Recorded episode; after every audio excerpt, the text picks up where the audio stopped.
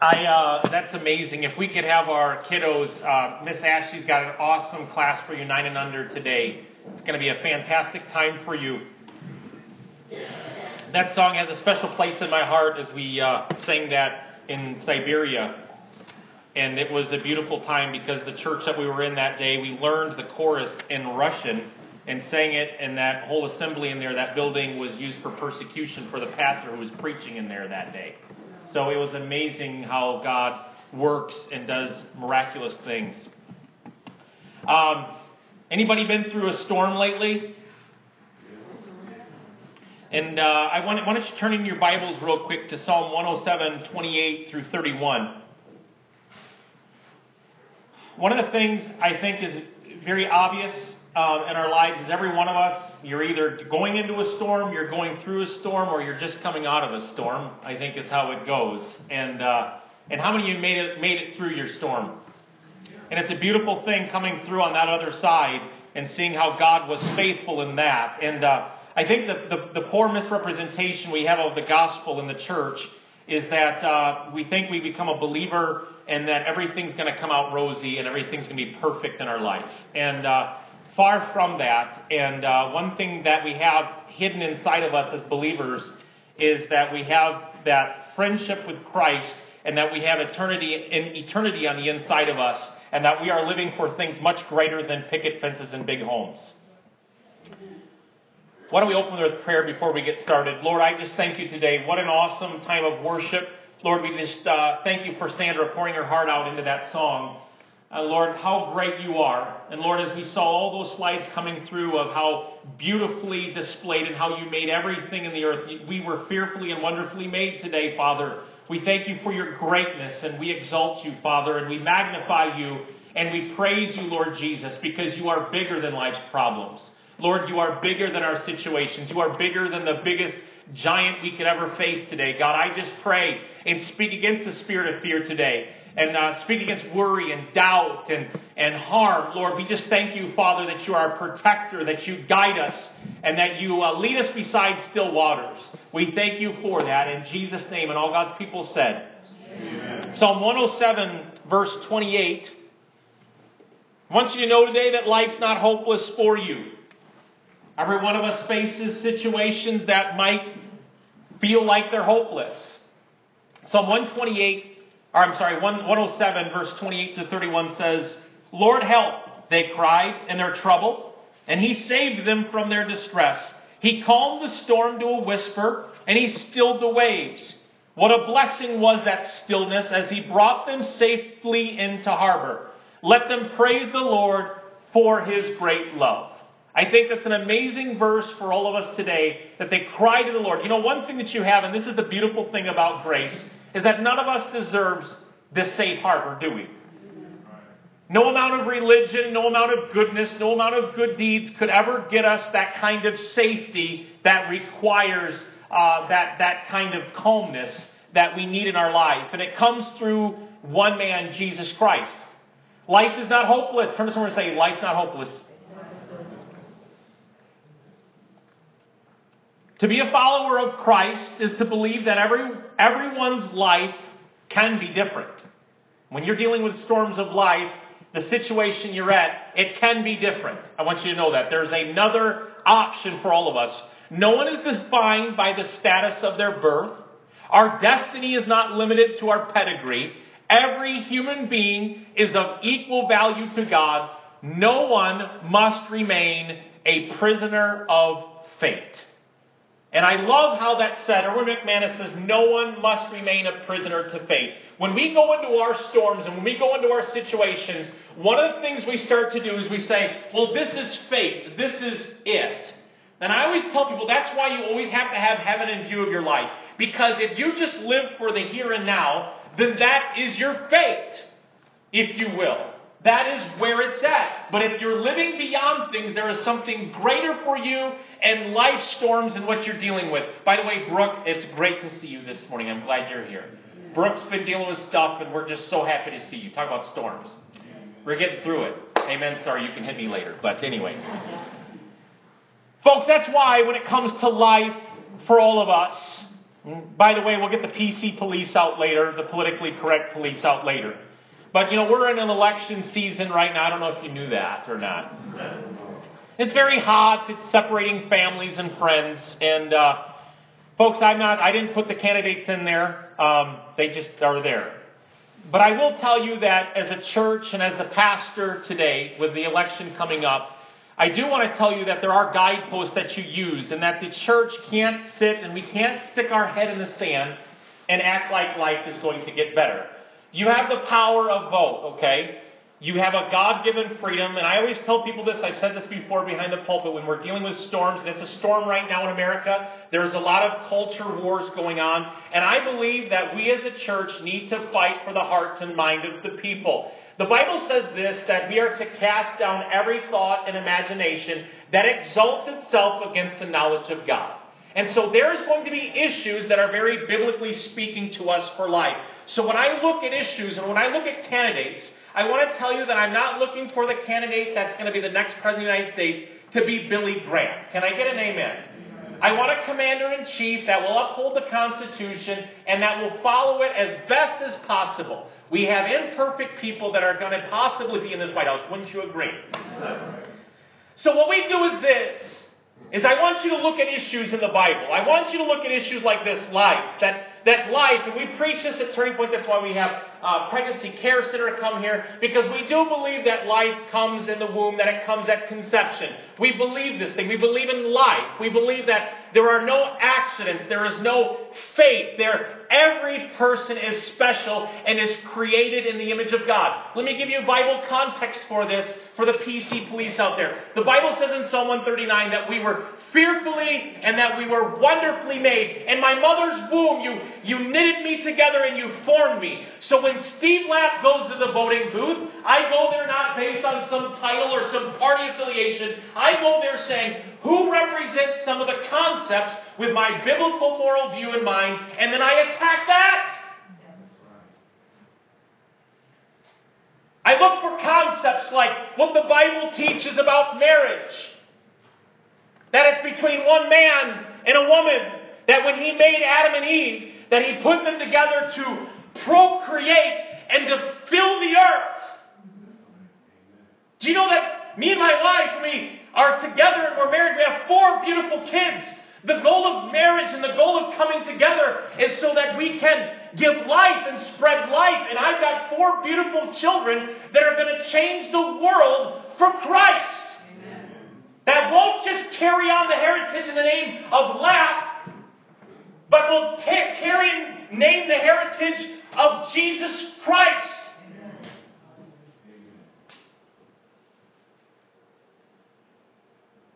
And for some reason, the church's operation and the church's idea with these social issues, folks, these aren't political issues, they're biblical issues. And we must be loud and we must be pronounced. And I thank God every day, especially for the hotbed topic of abortion. Folks, if you went through that horrible time in your life, and I know people that have, there is forgiveness for that. And God has a purpose and a plan for you, dear one. Know that God has forgiven and that He loves you.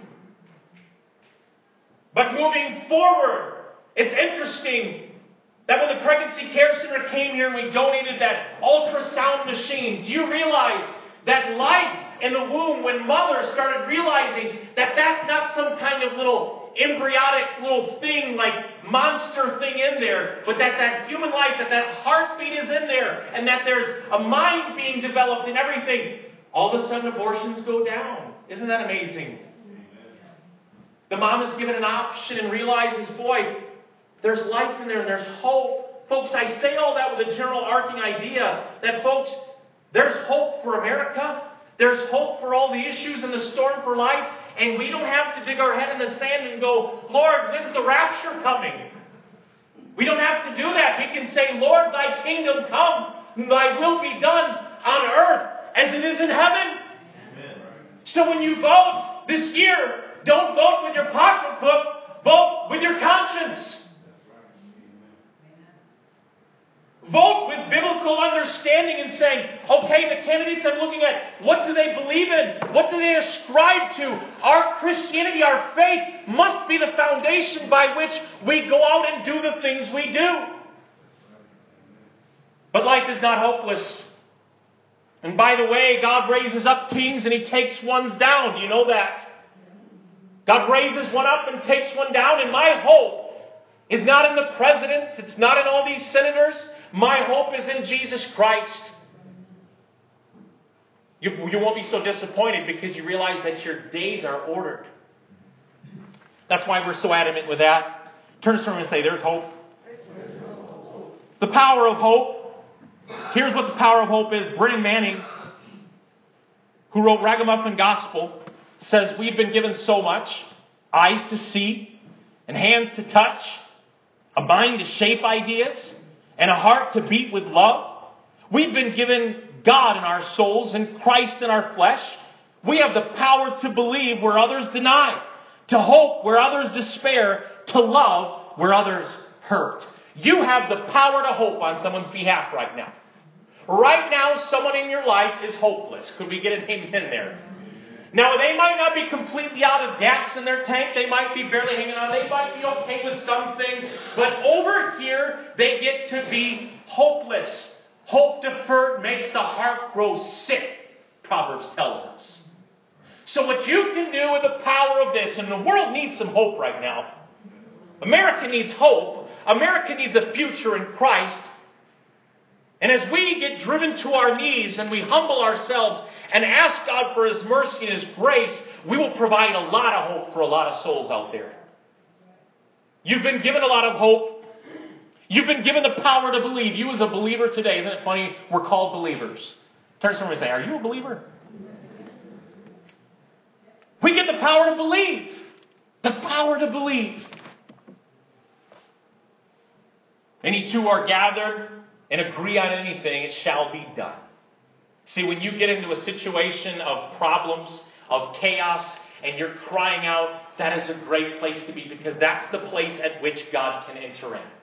Here's the great thing, and we relearn, and I'm relearning this, folks. Pastor Steve is relearning the beautiful concept of praying through everything. It's so refreshing that you can pause in the middle of your day and grab someone. You can call someone. Hey, you social media folks, you can get on social media with someone and you can blow it up and you can have the world praying for one person in like three seconds. Hot dog. We've got hope. The power to hope. The power to believe where others deny. You say people are going through some situation, they just don't believe it. Don't worry about it if they don't believe it. You believe it. Don't worry about that person right now. Some of us get worried. We're like, well, they just don't believe, Steve. They're just not. No, no, no. You do it for them. You hope for them. You believe for them. And you watch as God produces miracles and He starts to orchestrate events. You know, here's the funny thing with people that are like this and they're like, oh, this stupid Christian. You guys are whack jobs. You're crazy. Fine, keep doing your crazy life. Keep living with your empty soul. But I will pray for you, I will have hope for you, and I will believe for you. We have hope for tomorrow. Isn't it God who says, Man, the plans I have for you are a hope and a future? That's from the author and finisher of your faith and my faith. No matter what it is, there's hope there. No matter what it is, there's hope. hope where others despair, and to love where others hurt. Psalm 107 28 says this They cried out, Lord, help. And they cried in their trouble. Paul Tillich writes, Grace strikes when we are in great pain and are restless. You've ever been restless before, can't get to sleep at night? It strikes when we walk through the dark valley of meaningless and empty life. It strikes when year after year the longed for perfection does not appear, when the old compulsions reign within us as they have for decades, when despair destroys all joy and courage. Sometimes at that moment, a wave of light breaks into the darkness, and it's as though a voice were saying, You are accepted.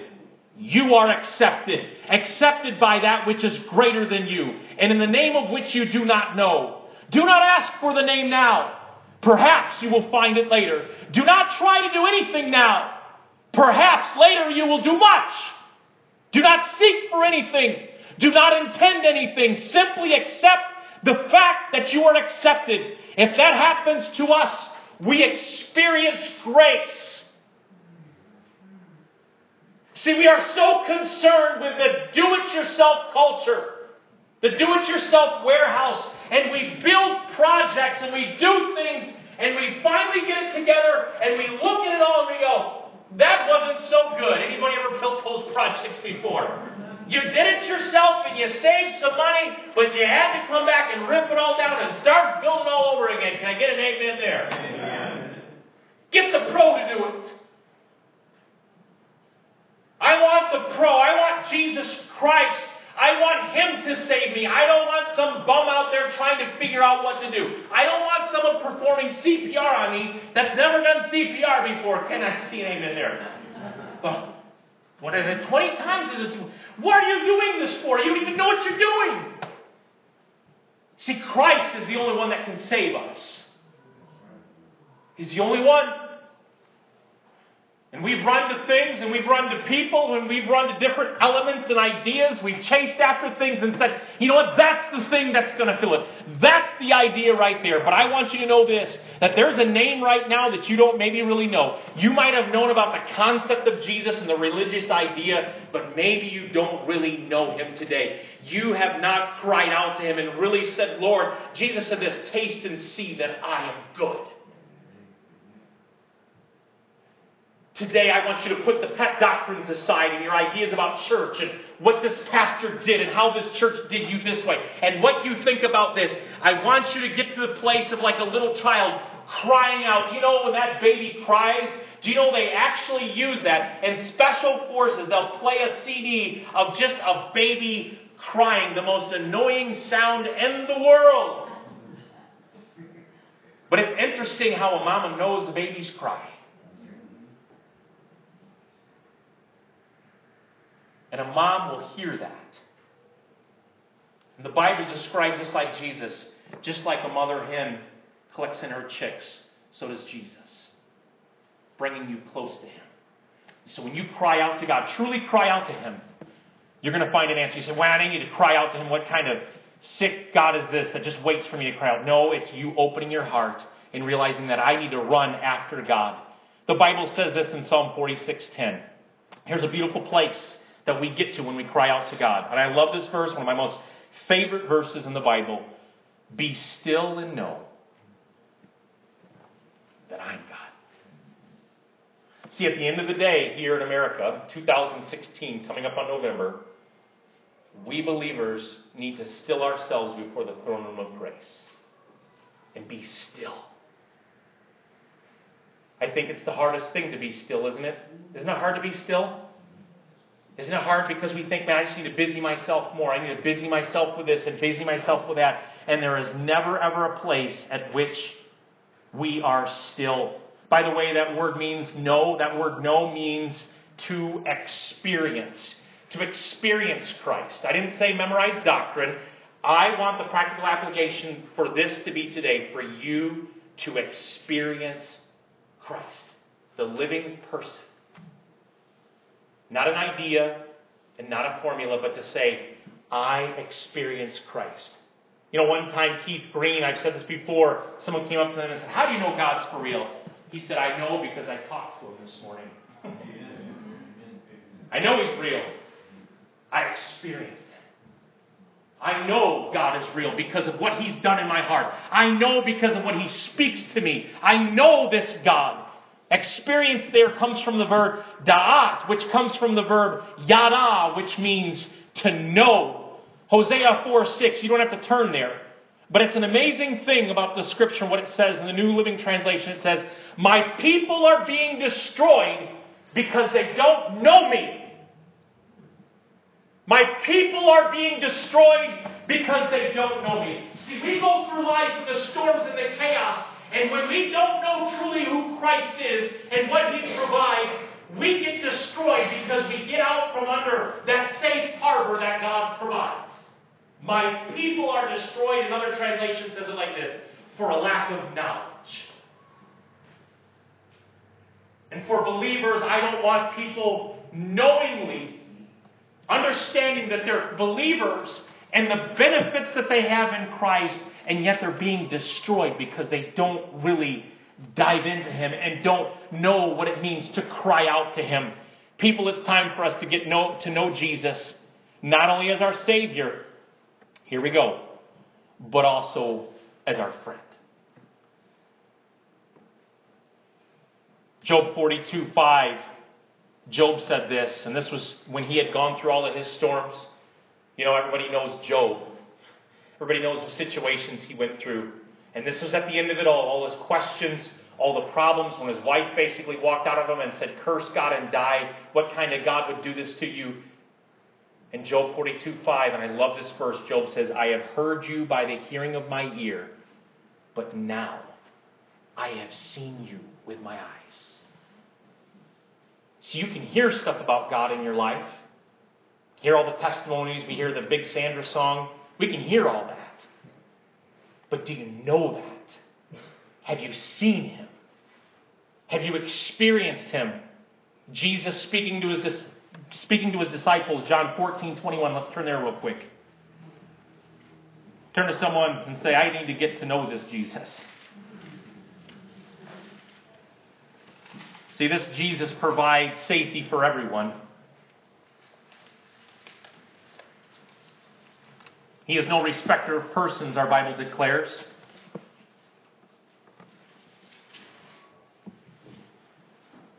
I don't get a free pass.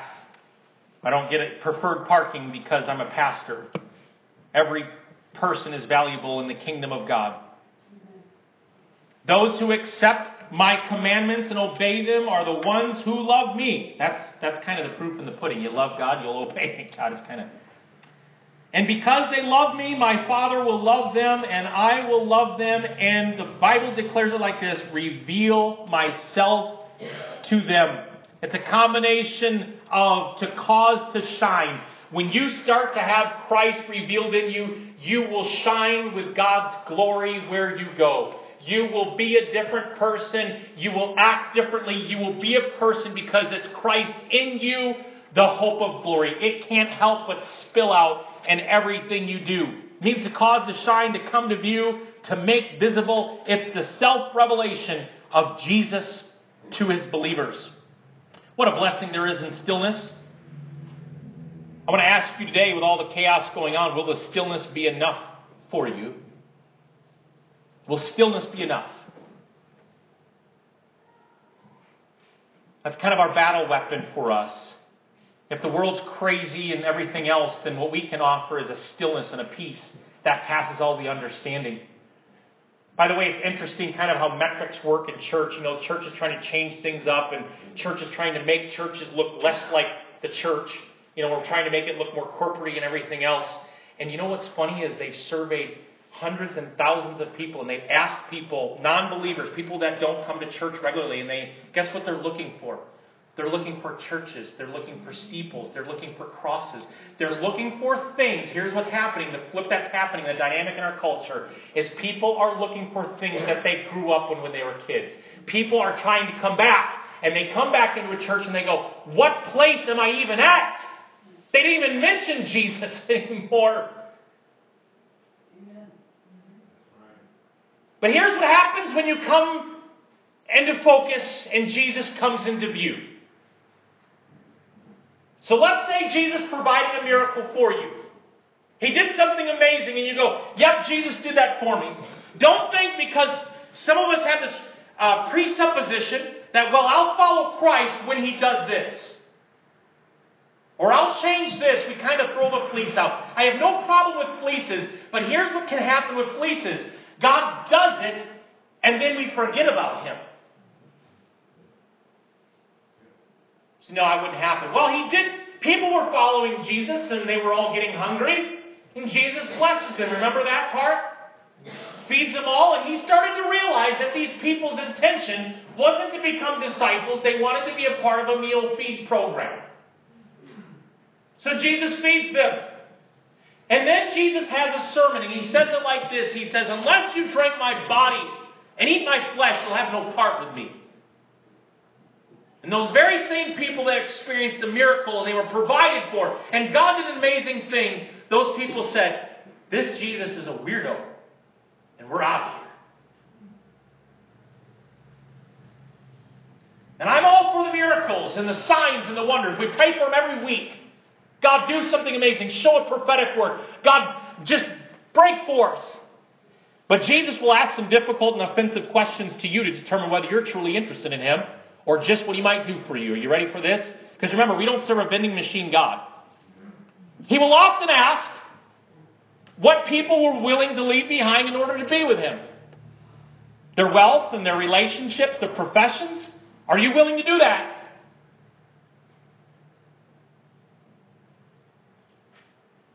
You know, let's, let's bake this out. And practically speaking, I'll never forget I was meeting with a couple, and the gentleman was caught in a relationship.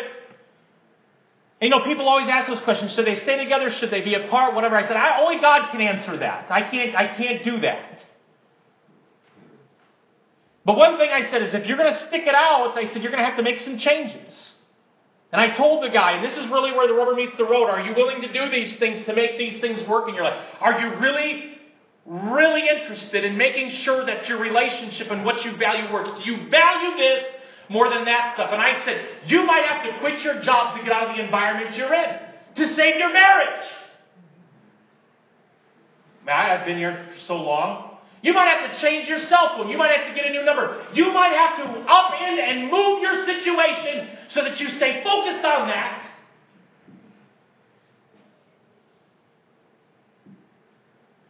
And these are the kind of questions we face with Christ. Many are called.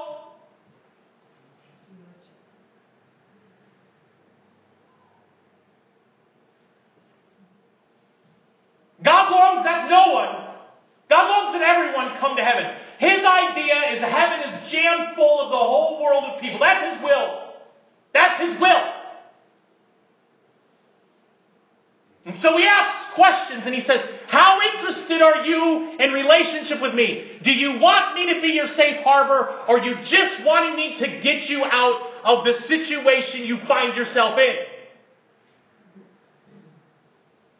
Skye Jethani writes, one of the diagnostic questions I ask people when determining what posture they are living from is this. What is your treasure? What is the goal and the desire of your life? And what would you give everything to possess? There have been many answers, he writes, but occasionally a person's eye will sharpen and they will answer Christ. He is my treasure. And that's the answer. What would you do right now? What would you give anything to have to go after? The Bible says you will either, either serve me or you'll serve man. And you, you can't share gods. You can't share allegiances. You can go after this and you can seek after that. But the Bible says this Seek ye first the kingdom of God and his righteousness, and all of these things will be added unto you. Seek God first. Make God your treasure in everything you do in life. And make sure that He is always, always number one in your life. Here's the thing God only asks one thing from you and me as He saves us. He only asks one thing. Turn to someone and say, He only asks one thing. Brennan, Wright, Brennan Manning writes that we are men and women of prayer, that we be men and women of prayer, people who live close to God, People who live, people who for whom God is everything and for whom God is enough. That is the root of peace. We have that kind of peace when the gracious God is all we seek. So what I want you to do, there's a whole lot of things out there offering to save you today that offer you a sense of peace and some sense of stability. But I want you to know there is one person, not an idea, not a thought, not a doctrine. It's the person of Jesus Christ is extending his hand out to you, and he is desperate to have relationship with you, and he longs for you to seek after him. Psalm 107:30 says this, once this happens, as we live close to God, and that God is everything and for whom God is enough. Psalm 107:30 said he brought them into a safe harbor. This safe harbor is Jesus Christ. You know what's amazing? Like out on the ocean, we were just out on the ocean this year in California. I love California. Thank God I married a California woman. Amen. so we're out there and we're, we're, there's a little harbor in there. We were in Oceanside and it was amazing. We're on the beach there and then you look over there, there's a beautiful harbor. All the waves, you hear the waves, boom, they're crashing and they're crashing. And then you go into this other little harbor and you see people doing that little canoe board standing up, and it's like having little picnics. And then you go over to the ocean and you're like jumping into the wave and everything's crazy. There's the safe harbor and then there's the craziness over here. And he draws us, here's the cool thing, he draws us into the safe harbor for our life. Timothy Keller writes, the essence of sin is, I do not want to have God in my life. That's it. People can pick sins out in petty things that we all do. We all have them. We all sin and fall short of the glory of God. We all have our things. But you know what the essence of sin is? It is, I do not want to have God in my life. Sin is looking at something else beside God for your salvation. It's putting yourself in the place of God, becoming your own Savior and Lord, as it were. You don't have enough plans and you don't have enough strength to get you out of the storms that you're dealing with in your life. That's why the power of addiction and people get involved in all sorts of dependencies is because they're not dealing with their storms. I think it's so interesting, though, the essence of sin is I do not want God in my life. Wasn't that the first thing that the devil did to Eve? He said, Did God really say this? Don't you believe in? You're, you're going to become like God. That's the idea. We want to become like God's New Age gurus and tree huggers will all tell us that we're, we're it. We're the, we're the thing. I hope we're not. We make a mess of things. We're not doing too good in our evolutionary state, are we, in 2016? We're not getting better, folks. We're getting worse. The atrocities, we have more slaves now than ever in the history of the world. We are not getting better. We're getting smarter, but we're not getting wiser. Acts 17 28 says this In him we live, and in him we move, and in him we have our being. That was speaking by a spiritual guru, and Paul came over to um, uh, these men, these philosophers, and he says, You know what? I see you guys have this altar over here. You guys have tons of gods, tons of these things. That's really cute. But I see this altar you have over here, and by golly, it says to the unknown God. He said, I want to tell you something. I know this unknown God. And then he preached his salvation about Jesus Christ. And he gave it all out eloquently. And you know what most of the people said about Paul that day? He's a maniac lunatic. That's what most of them said. Most of the philosophers, because they were bright men. But see, God confounds the wise. And the world doesn't understand the cross. And the Bible says this the world thinks that the cross is foolishness. But Jesus Christ died on Calvary so that we can have life with Him. Let me speak really quick, too, also to the religious person today. Because we've got to be very careful. We, we get into a place where we, we, we think we know it all, and we've got it all packaged together, and we're really clean and we're really good. That's not the idea either in this faith thing. My goal is for you not to be clean and perfect and nice and part your hair like I do. It's not your goal. Thomas Keller writes there is a religious way to be your own Savior and Lord as well. That is to act as if your good life and moral achievement will eventually require God to bless you and answer your prayers. Watch out.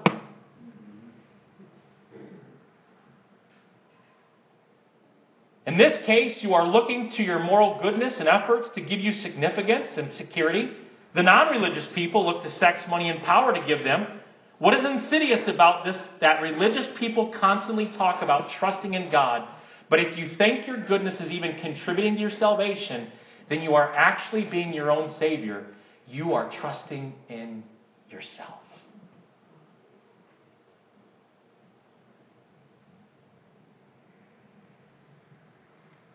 I'm not going to go into depth in word studies on what Paul said when he said, Our righteousness is as filthy rags.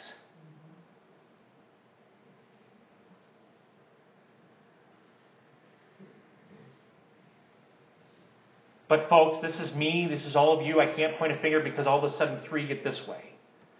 But us religious folks have got to get back to the place of humility and say, God, my righteousness, every good act I've done, no matter what I've done, God, it's never good enough. God, I need you to save me. Paul expressed it like this. He said, We are being saved. Folks, let me tell you something. There's a whole lot more that God is going to need to save you from. There's a whole lot more in your life right now as God on earth's thing in us. And He says, Steve, deal with that and work through that and work through that deep issue, Steve. You need a Savior in that.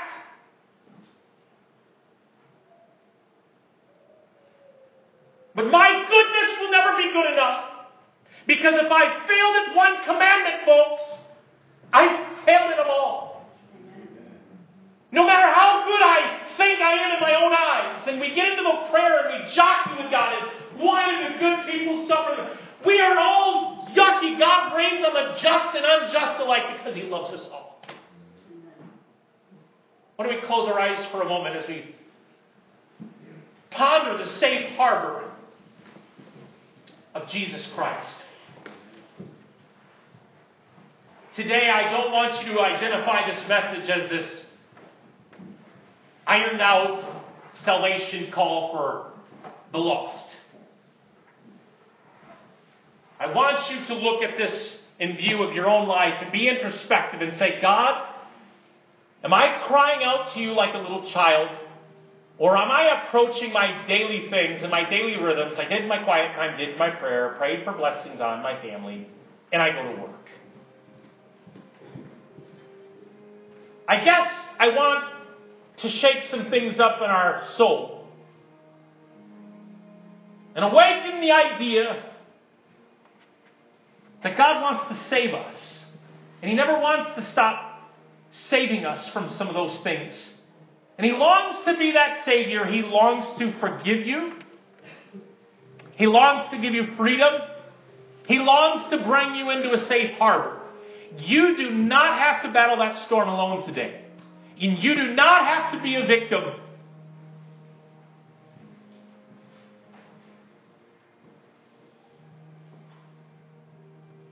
Today, my first call with every head bowed and every eye closed there is only one name under heaven by which we must be saved. It's the name above every name, and his name is Jesus Christ. And today, he longs for you to call out to him. If you don't know Jesus Christ as your Lord and Savior, and you're wanting him to fill your life and your heart, and you're wanting to leave some of that stuff to truly grab onto him and say, God, I want to cry out to you in this dry and thirsty land. I want to be a place of safety in my life. I want to have eternal security and know Jesus Christ is my Lord and Savior. Today, if that's you and you say, man, I want to know Jesus Christ is my Lord and Savior, with every head bowed and every eye closed, why don't you just raise your hand today? I want to pray with you.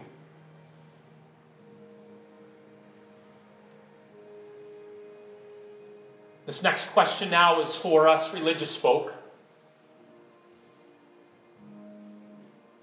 And maybe today you thought, I got it pretty much put together. I'm doing my thing. I'm blessed. And you've lost the edge. You've lost the penitent cry. You've lost the desperation to know Christ at a very deep level, to Get beyond all the religious rigmarole and what you look like and how you appear to people and what you say and what you know. And you cook it all down and you say, God, I want to be like a child again before you. I need you as my Savior.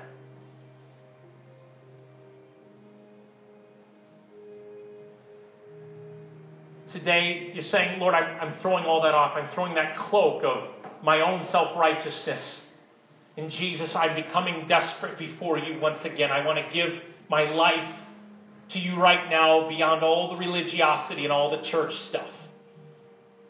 Why don't you raise your hand today? I want to pray with you. Thank you. Thank you. Thank you. Thank you. Thank you.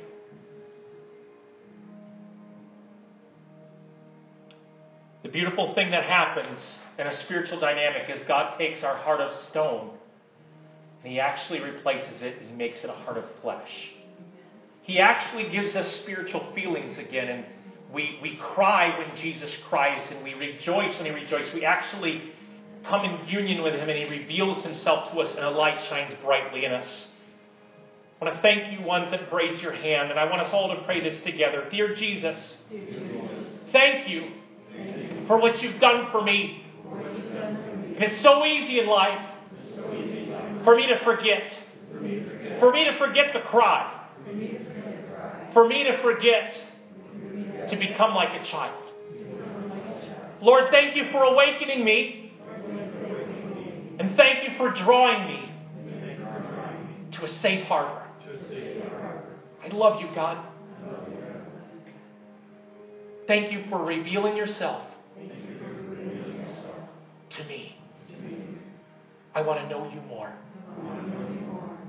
In Jesus' name. Amen. What a beautiful thing. God being our safe harbor, that we cry out to Him. I think the longer we get into this faith, we realize that there is more and more and more that we need to cry out to God. I love that verse of Scripture says, Cry out to God and spare not. Let this church be a church of really good criers. Let this church be a church of small little children crying out to God, saying, God, help us with this. We don't know what to do, but our eyes are upon you. I love that. There's so often we're like, Lord, I, I don't know what to, say. I don't have no answers for this, but God, our eyes are upon you. Lord, we just thank you for today. God, I thank you for this body of believers, Lord. Thank you for your voice that you lead and guide us in all truth. Lord, your word and your promise is my sheep hear my voice and they know me. God, I thank you for people in this place who know you, that experience you, that I haven't memorized charts and graphs, but they're in holy communion with the Savior. Holy Spirit, I pray that you lead and guide us this week. Help us to be a blessing when others around are cursing. Help us to be still when there's chaos. Help us to know you, Jesus. Amen. I love you, love you very much. Have an awesome, awesome, awesome week. And we look forward to what God's going to do as He stacks those Samaritan's purse shoe boxes to the ceiling this year. Remember, we got to come up with a hundred, so we got a lot of work to do. So, God bless you guys real good.